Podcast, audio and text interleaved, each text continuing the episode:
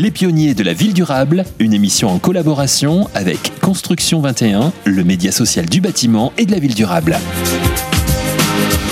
Bonjour à tous et merci d'être avec nous sur Bâti Radio pour ce tout nouveau numéro de Pionniers de la ville durable. J'ai le plaisir de recevoir Franck Lenouellec. Bonjour Franck.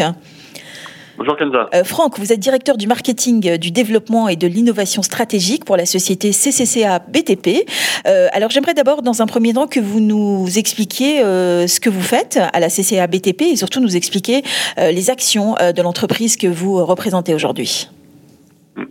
Alors donc euh, le, depuis quatre ans, je suis euh, je suis au 3C BTP justement pour euh, développer l'attractivité de, de l'apprentissage par le biais d'innovation en particulier. Et depuis près de trois ans, j'ai lancé le laboratoire d'innovation, l'incubateur WinLab, qui aujourd'hui est un écosystème qui qui se positionne en tant que éclaireur de tendance sur les nouvelles euh, d'innovation et, et, trajectoire de, du bâtiment de demain et de la construction de demain au sens mhm. large, et puis aussi être en capacité d'accompagner l'évolution des compétences euh, de, au, regard des nouveaux enjeux et, et usages de la construction.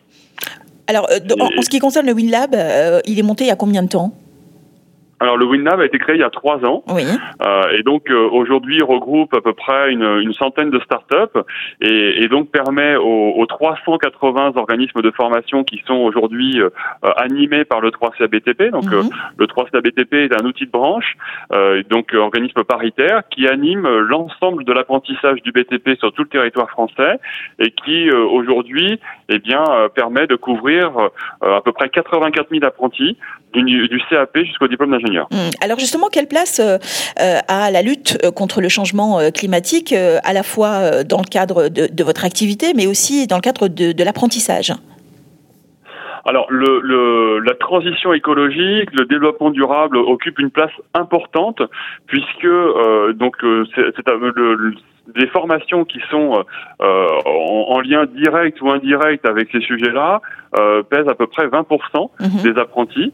Euh, et, et, et, je dirais plus particulièrement sur des formations post-bac qui sont sur les métiers de la transition écologique, la rénovation énergétique, eh bien, nous, nous avons observé à la rentrée dernière une augmentation de 18%. Donc il y a un, vrai, un véritable engagement oui. euh, de l'apprentissage sur ce sujet-là. Et euh, rappelons-le, euh, si euh, la, nous, nous, nous voulons euh, atteindre l'objectif de 500 000 rénovations énergétiques par an sur les trois prochaines années, il faudra d'ici à 2023 150 000 nouveaux entrants. Ah oui.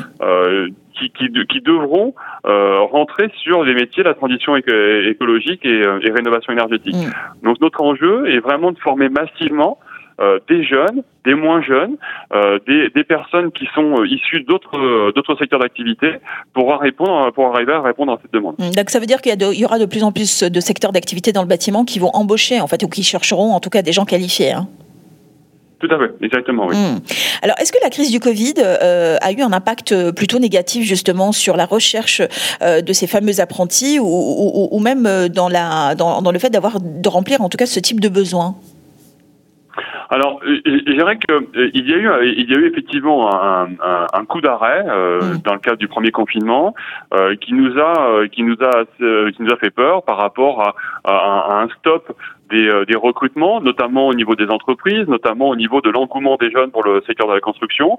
Et finalement, ça, la barre s'est très vite euh, renversée. Et, euh, et, donc, nous avons eu une, une, rentrée qui a été, on va dire, une belle rentrée, avec près de 9% d'augmentation, tout, tout profil confondu, mmh. sur les métiers de l'apprentissage. Et donc, je vous le disais tout à l'heure, avec une croissance à deux chiffres sur les métiers de la transition écologique. Mmh. Donc non, le Covid n'a pas eu une, de, de, de conséquences négatives. D'accord sur le recrutement des apprentis. Mais alors justement, est-ce que les, les, formations en elles-mêmes euh, vont euh, aussi vite euh, que l'engouement des étudiants pour ce type de secteur?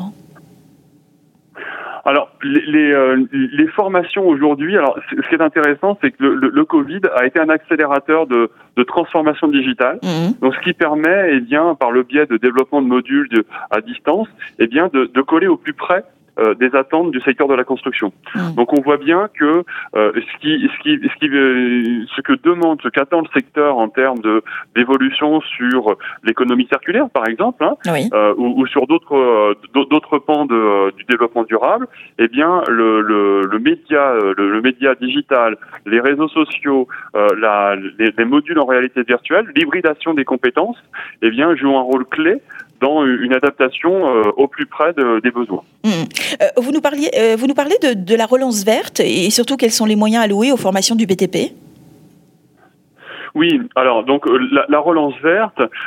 Aujourd'hui, typiquement, nous sommes nous sommes rapprochés d'Agir, donc qui est l'accélérateur de l'économie circulaire, qui est finalement qui se caractérise comme un do tank.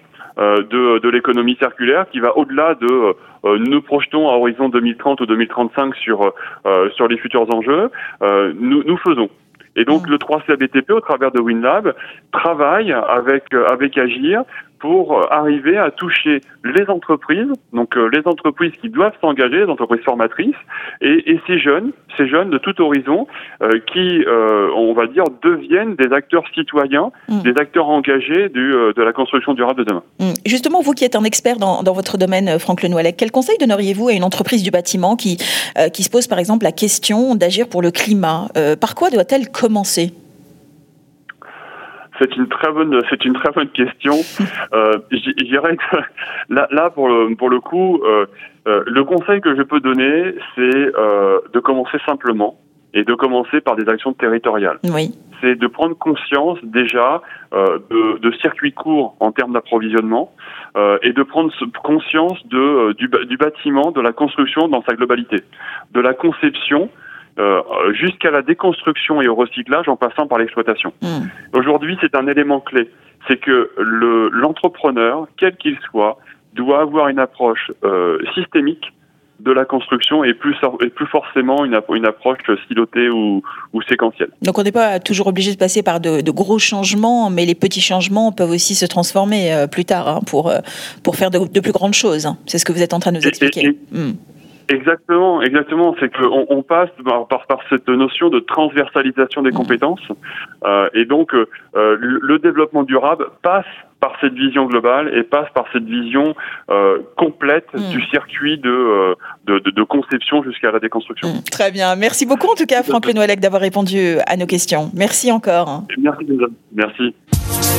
Les pionniers de la ville durable, une émission en collaboration avec Construction 21, le média social du bâtiment et de la ville durable.